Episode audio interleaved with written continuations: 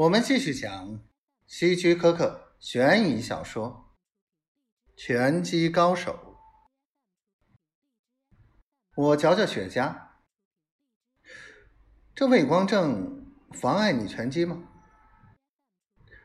不，实际上我认为它与我的体力有关。无论如何，所有的赛程都必须安排在晚上。那倒不难，反正现在的拳击比赛都在晚上举行。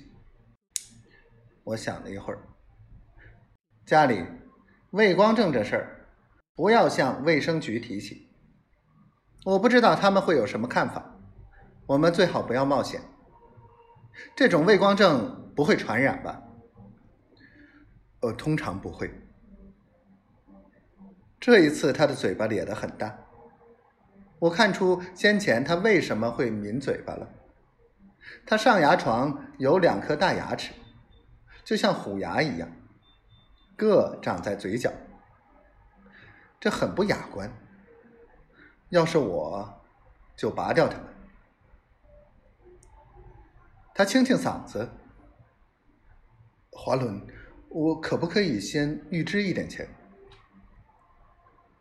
平常假如任何刚认识的人开口借钱的话，我会要他滚蛋。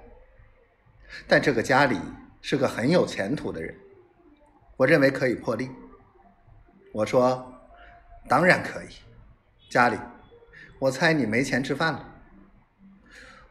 不是，他说。不过我的房东说，如果再不付租金的话，就要赶我走。第二天上午大约11点的时候，我接到那时的一个电话，谈到星期六晚上麦加洛和伯克的比赛。麦加洛是那时的骄傲，也可以说是他快乐的源泉。他是重量级拳手，速度快，而且很年轻。那时精心培养他，也许麦加洛不是顶尖人物，但他退休前是可以赚不少钱的。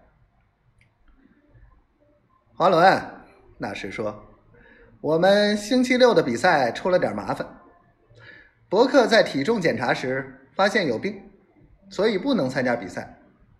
我需要找个人替补他的位置，你手上有没有人？